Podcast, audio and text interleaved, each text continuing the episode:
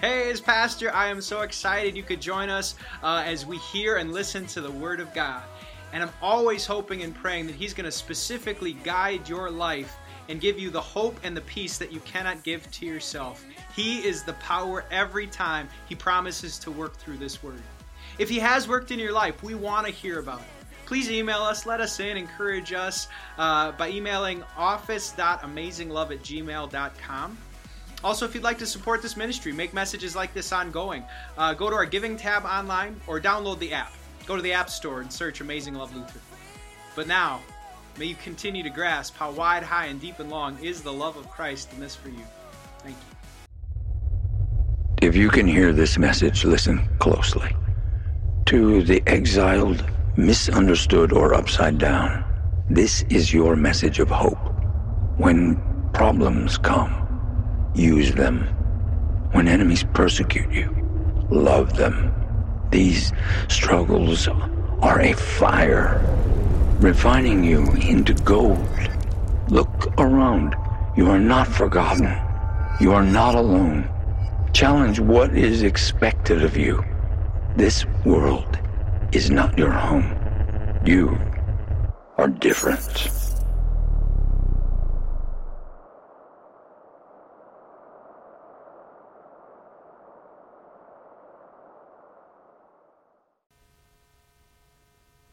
Hey, good morning once again. Welcome to the house of God. Good to see everyone, especially if you're visiting. Uh, man, it is good to be in the house of God. And uh, one of the cultural phenomenons uh, sweeping across our nation is the show American Ninja Warrior. And to prove that, how many have seen American Ninja Warrior? Right, most of us. And in fact, it, it's so popular that many gyms are creeping up where you can try to test your own skills and go to one of these Ninja Warrior gyms and see how good you fare. Uh, because of this, there are many common obstacles that maybe you're familiar with. Uh, one of the most common obstacles uh, I wonder if I could do is the warped wall. I'm not sure I could, but I'd like to think that maybe I could get up. I don't know how tall that is. Another one that I know I could not do is this one. This is called the salmon ladder, where you have to have enough pull up inertia to get to that next bar. Um, and then finally, if you make it a few stages, you have this one. Uh, it's like the, the spider jump, where you, you try to stick it like a spider would, so get your inner Spider Man out, you know, and see what you can do. Uh, the ultimate test, though, if you've watched the show, is this thing. Uh, this is Mount Midoriyama, uh, which only a handful of people have accomplished. Now, what is the purpose of American Ninja Warrior? Well, I think it's to test and to reveal how much of a ninja you really are, right? And I'm not sure it does a good job testing ninja ability as much as grip strength right? Because you need, like, it's all upper body, it's all shoulders. I don't even know if you need your legs to do this, but anyway, um, it's all, like, hanging.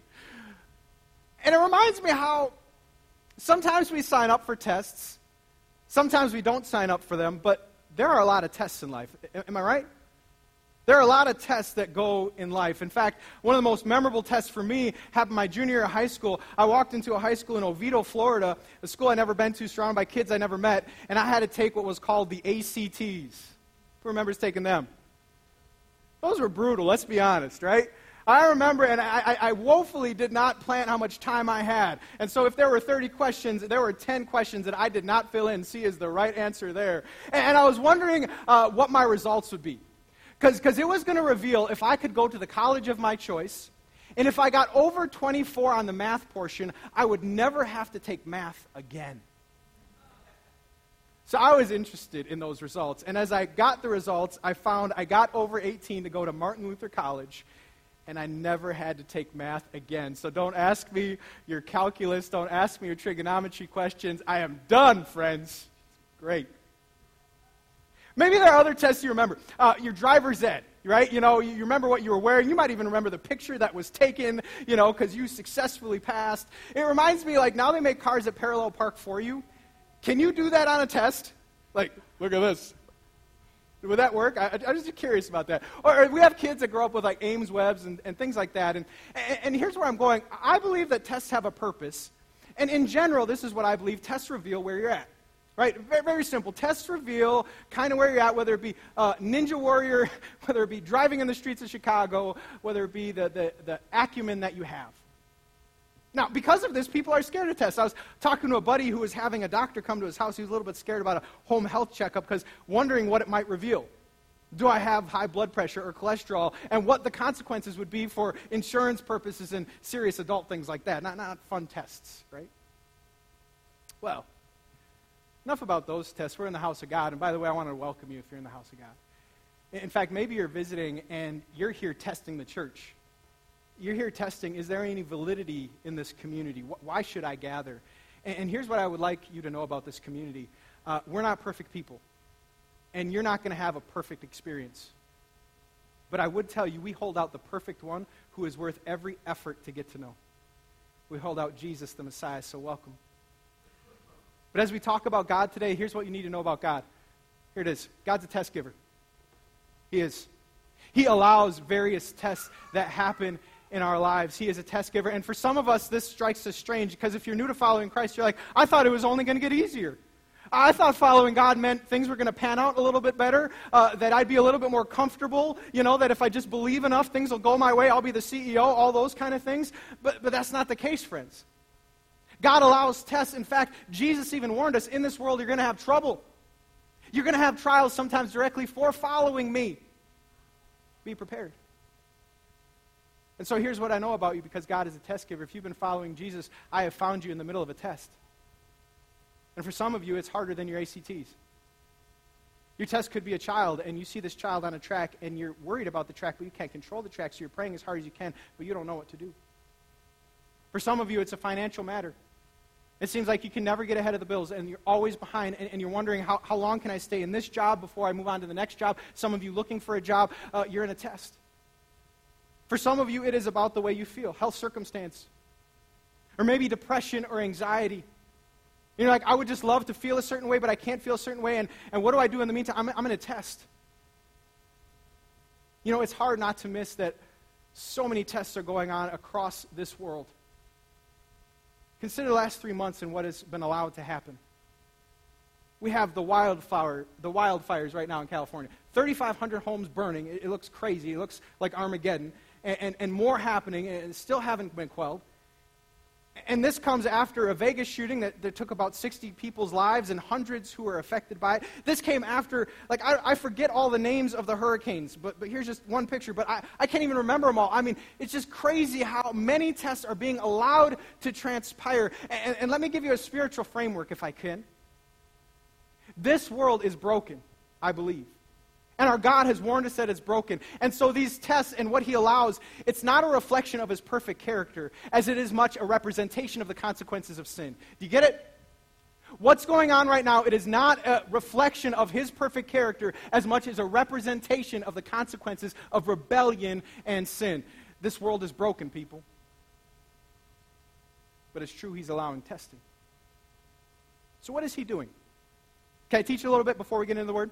I want to give you two things that he's not doing through the test that some people sometimes think. Uh, it reminds me when people come to our starting point class and we talk about the Garden of Eden, and, and people are like, why did he make a tree if they were going to fall? Why did he do that? In fact, did he want them to fall? Well, one of the things I, I believe is this that your test may come, but it's not so that you can fall. He doesn't want you to fall. In fact, look what the brother of Jesus says. James says, when tempted, no one should say, God is tempting me. God cannot be tempted by evil, nor does he tempt anyone. It goes on to say that when we sin, it's, it's about what's inside of us that has been creeping and then has leapt out in this world. So, so he doesn't want us to fall. Uh, another thing he doesn't want us to do is to doubt. That, that isn't his purpose for the test. To doubt that he's real, to doubt that he's good. I consider this interaction with a gal named Martha who had just lost her, her brother Lazarus.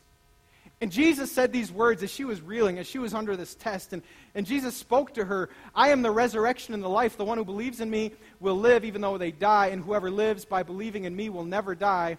Do you believe this? Why does he ask this question?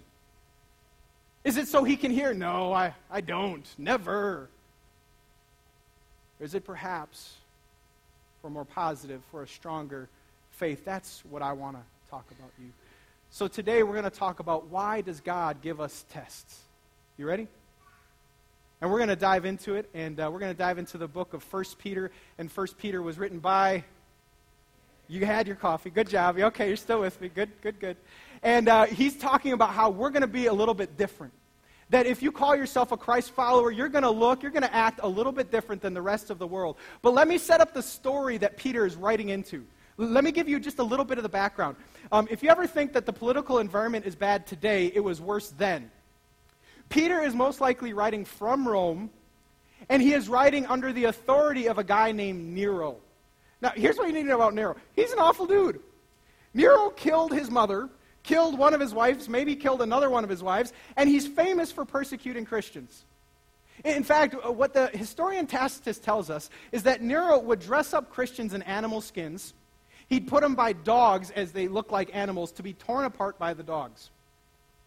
What Tacitus tells us is that Christians would be coated in tar and strapped to a tree. They'd be lit on fire and serve as candles for his dinner parties.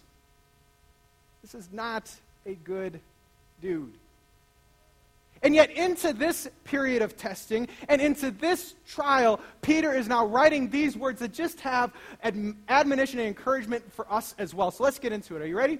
So, into this dynamic, he writes these words. Let's go. Uh, you can follow along either on the screen or in your worship folder, or if you have a Bible app on your phone, that's cool. You have a Bible here, here it goes.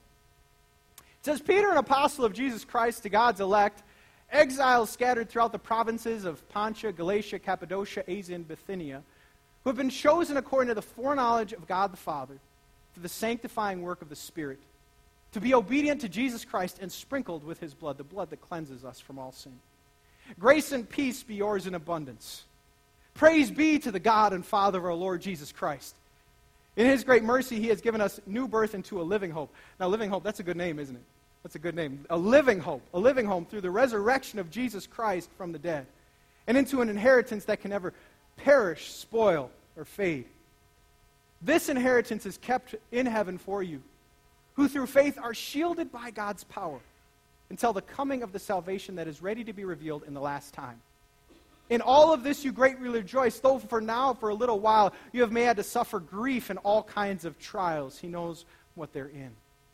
But these have come Nero, opposition, persecution, so that the proven genuineness of your faith, which is of greater worth than gold, which perishes even though refined by fire, may result in praise and glory and honor when Christ is revealed.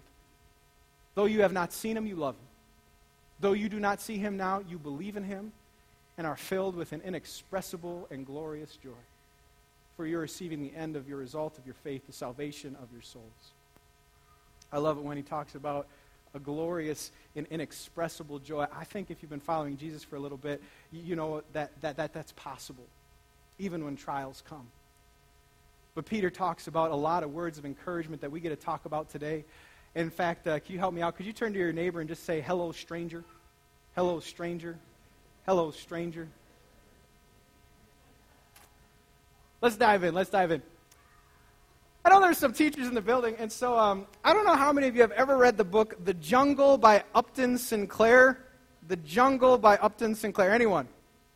Not many, and, and you're better off for it, actually. Uh, because you've never read the book, uh, let me uh, share with you what it was. It was the story of a first generation immigrant uh, named Jurgis from Lithuania who was in the Chicago area in the early 1900s working in the meat packing industry.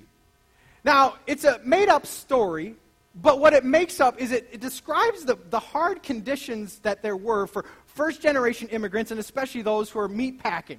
Uh, here's, here's a picture of the book, and also, this is a real picture of the stockyards in the early 1900s in Chicago.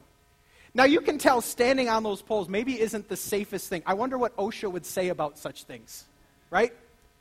And the story goes on to say that he lost his father because of these unsafe work conditions that he lost his son because of food poisoning directly related to the not clean conditions of the meat. That, that he lost his home, even though it was a small flat in Chicago, because of the con men in Chicago. I don't know if he was a prophet at that time, if they were really con men then. Um, and, and it just a horrible story, which is why I don't recommend it.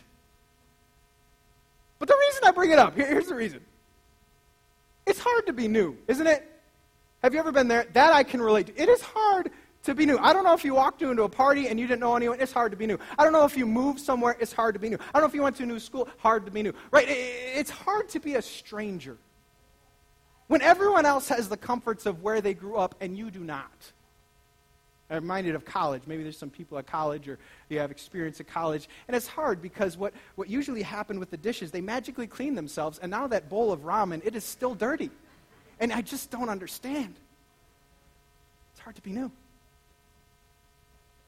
What Peter is telling us is don't you know you're new? Your, your name might not be Jurgis and you not, might not be a Lithuanian immigrant, but you need to know you're new, you're a stranger. Verse 1 says, and he hones in to God's elect who are, can you say that word? Exiles, which just means strangers, which just means aliens, foreigners. This is not your motherland. And if that's the case, as he speaks not only to them, but also to us, because he's speaking to us is it possible that some of the trials we experience, some of the hostility we experience, is just because we are new here, we are strangers here? This is not our home. I love what C.S. Lewis said. This is a memorable quote from C.S. Lewis. Uh, he was just saying basically that we're not built for this place. And, and here's the quote it says, If I find in myself a desire which no experience in this world can satisfy, the most probable explanation is that I was made for another world. So then I must keep alive in myself the desire for my true country, which I shall not find till after death. I must never let, let it get snowed under or turned aside. I must make it the main object of life to press on to that country and help others to do the same. Have you ever felt that nothing can satisfy this longing, this desire that you've had a three day weekend go exactly as planned. You had a vacation that was wonderful. You even enjoy your earthly home, but there is something that you feel is still missing. You know, a hymn writer spoke to this. One of my favorite old school hymns is I'm But a Stranger Here. Anyone know that one? L- let me read some lyrics. I'm But a Stranger Here. It says, I'm but a stranger here. Heaven is my home. Earth is a desert drear. Heaven is my home. Danger and sorrow stand. They round me on every hand. Heaven is my fatherland. Heaven is my home. And because we're not home, we're camping. You are forever. Camp- how, how, many people love to camp? Anyone? Where are my campers? How many are glampers? So you don't have a tent. You have like this whole like, like yep. I respect that. I'm more troop Beverly Hills and glamper than I am a camper. But anyway, um, you can't forget your camping, okay? And sometimes trials will come, especially to remind you, kind of like a storm when you had a tent, just to remind you the impermanence of this place. That your tent was supposed to remind you it, it's not forever. It was supposed to remind you that it could be taken away, that you may need to move on because you are yet to receive home. Paul, he, he said it this way. He said, We're in a tent, and as long as we're in the tent, we're groan and we are burdened because this is not our home. Here's the first point that takeaway trials remind us that we are not home. What might God be doing when there's a hurricane threat and there's a wildfire threat and there's tornado sirens and there's thunderstorms and there's flooding? May He might not be reminding His people that was not your home. God loves you way too much to have you mistake this place for that place. He loves you way too much to make you so comfortable you don't long for your true home. And that's why I think sometimes a remodel doesn't go the way we want it to remind us we're not home. It's why when I watch HGTV, and it doesn't matter what budget they have, they never get everything on the list, right, of their desires. Like it never works out completely. And I think that there's a reason, because God will never convince us that we are home. He will never allow us to think we have everything here. This is not utopia, friends. That place is coming. So, this is what I think he's doing in trials. He's telling us, once again, you have not arrived. Wait till that day. Press on, press on, press on. Don't love the tent. Use your tent. Don't love the tent. All right. Well, then, he talks about another reason for trials. And uh, this reminds me of a trip to Mexico I had. Um, we were uh, having a tour guide take us, and if you've ever been on a tour, sometimes they take you to tourist traps don't know if you've ever been one of there, where it's like seven times the normal price of everything else. and so um, they were having us to, to go to this silver shop. And, and so the tour guide took out his silver necklace, and he showed us that this is the kind of silver we can get at this shop. And in order to prove that it was genuine, do you know what he did? He took a flame and he put the flame on his silver necklace, and it didn't turn black, which was to prove that it was pure, to prove that it didn't have any impurities, that the fire would have burnt out. Now, why am I going there? Do you know God is fire? Do you know God uses fire? And so now I want to talk a little bit about what he does by sending trials of fire. And I think it's, a conversation of faith. Now, let me teach a little bit. Saving faith is faith in Jesus as Savior. If you believe today that Jesus is your Savior, you are ready for heaven. you are ready if He comes back. I would love for you all to just believe by faith that He is the Redeemer, the Savior, that His cross was for you. That is saving faith. If you believe Jesus is Savior, you're good. But in the midst of saving faith, you can have either a weak faith or a strong faith. That is true. In fact, something you should know about this building, and something we never know, is how weak or strong someone is. And so I want to talk a little bit about different forms of weak faith. Okay?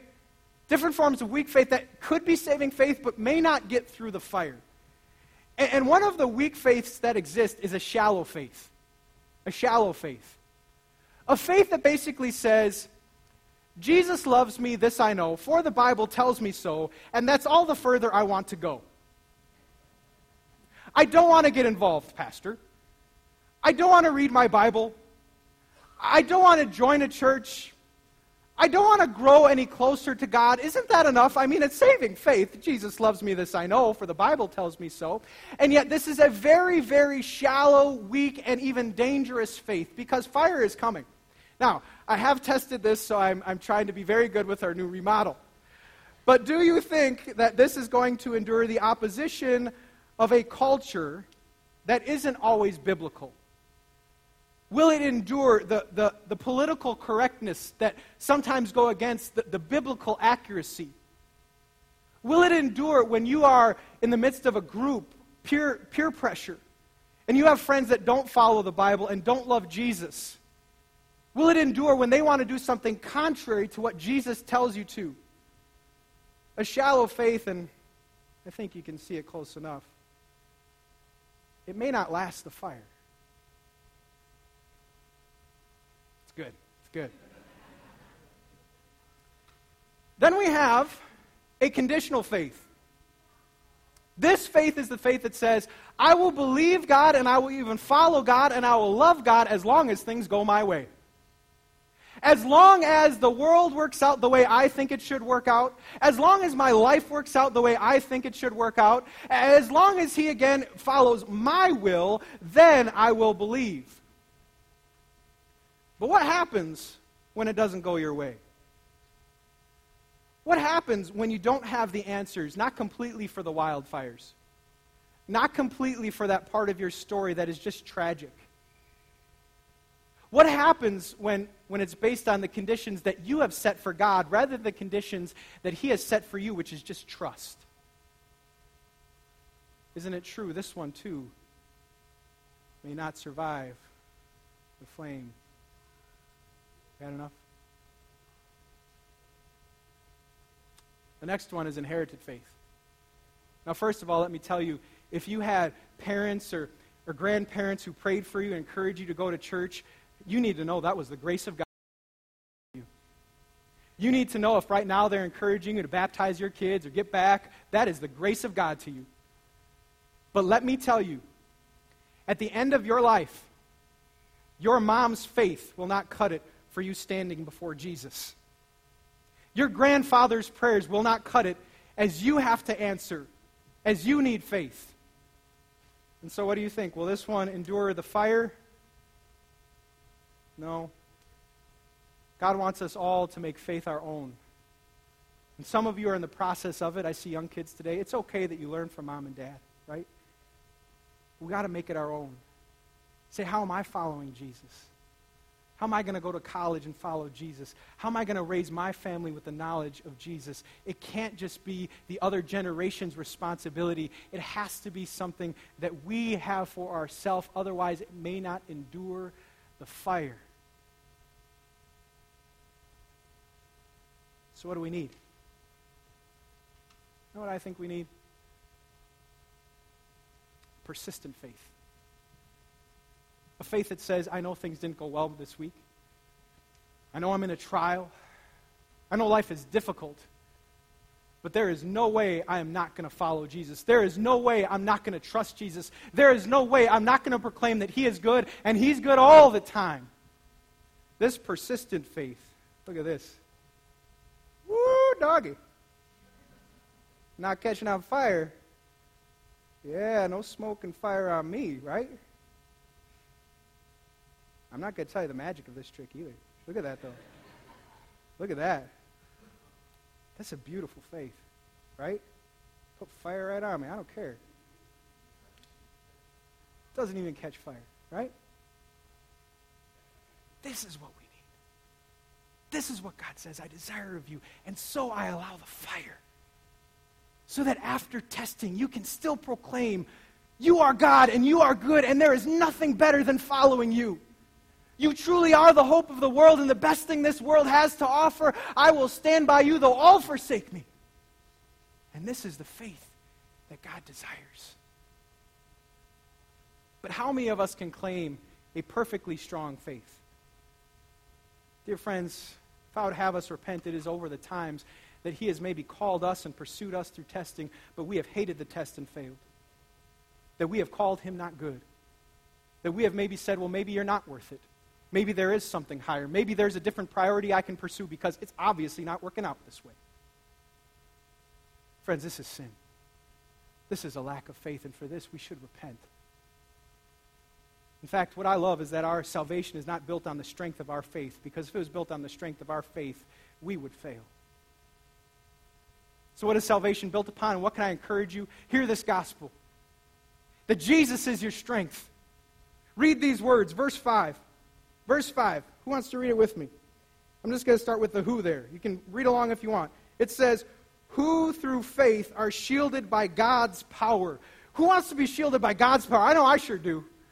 That was flame retardant, I think, based on God what was doing rather than what I was doing, based on the Spirit in me. I need some of that. I need to know that He is strong, and I'm here to proclaim to you, He is your strength. And because He was strong, we are saved. Because he was tested and tried and yet was, was found without sin. Because he was tested by the devil himself, looked him straight in the eye, and he did not fall, standing firm on the word. He went through the fire of the cross. He went through that figurative fire and a literal grave, but he came up on the other side. Also, I could proclaim to you don't you know you have a living hope if you're in Christ Jesus? You have a living hope to know that your true home is untouched, is unfading, is unspoiled, and you're going there with me by God's grace. You have a living hope to know right now you stand forgiven and at peace with a holy Father. You have a living hope knowing right now all things are working for your good because He's on your side and He will not leave you no matter the trial that you are in. Praise God. If you're new to Christianity, if you're just hearing for the first time, this message is for you that you can have a living hope through the cross of Jesus and his resurrection. How good is our God? But what do we learn about the fire? This is the takeaway. They are sent to refine our faith. Because sometimes you wouldn't have gotten stronger unless he put the fire to it. You wouldn't have learned any other way. In fact, um, let me tell you a story. I was, was getting my hair cut at Great Clips because I had a coupon. That's how I do. And uh, I met someone with unusual kindness. I was like, why, why is this person unusually kind, right? Not weird kind, just unusually kind. And I was listening to their story, and, and I, I learned that part of their story was heartbreaking. This is a young gal, and she at an early age had lost her father. You could tell it left a mark. She talked about going over to the pastor's home and what her faith meant to her. And, and I went away, and, and I had this theory, and I don't know if it's true. But there's part of me that believes the reason she is unusually kind is because of the fire of testing that she had went through. Now, I, I can't tell you with truth whether that's the case, but here is what I can tell you. I have this theory that if you find in someone incredible boldness, an incredible courage, an incredible character that you would like, I bet behind that was a fiery testing that you did not see. And the reason I know that is because that is how God has worked in my life and the life of those he loves. I've been in ministry, and it's, it's a privilege. In fact, if you want to be a pastor someday, is awesome. But there are tests and there are trials. And why does he give these tests and these trials? I love what James says. James said this Consider it joy, my brothers, whenever you face trials. I'd love for you to go away this week in the midst of your bad day and pray, Thank you, Father, for the trial, right? That's what he says. Consider it joy because you know that the testing of your faith, can you say this word, produces. And what perseverance is, is that when fires come, I don't burn. In fact, I cannot burn. It's not going to happen, right? Um, I might be smoky. Okay, that didn't work so well. But I'm not going to burn up, right? Okay, it's, it's not going to happen. Not for me. Because I've, I've been here before. See, this isn't the first time I've been tested and tried. God's been so loving, He's been testing me the whole way. And I'm going to say, He is the best thing there is. For me in ministry, whenever I go away, I come back saying, There's nothing I'd rather do than tell people He is the hope of the world, to encourage others that we can use earthly moments to make eternal impacts. There's absolutely nothing I else want to do than do that. How did I get that way? He sent fire, friends. And if he's sending fire for you, you need to know he might just producing some strength that everyone else is appreciating and gleaning off today. That's what he does. One final thing. For the final reason he sends trials, I want to use another pastor named Rob Bell. He set up this beautiful analogy. Now, now go with me in this analogy. Uh, he's walking with his child in the forest, and uh, he represents God the Father, and the child represents us. And then a storm comes. We have no shelter. And I want you to pay attention to what the Father representing God does and what the Father representing God says. This is also a reason for the trial. Here it is.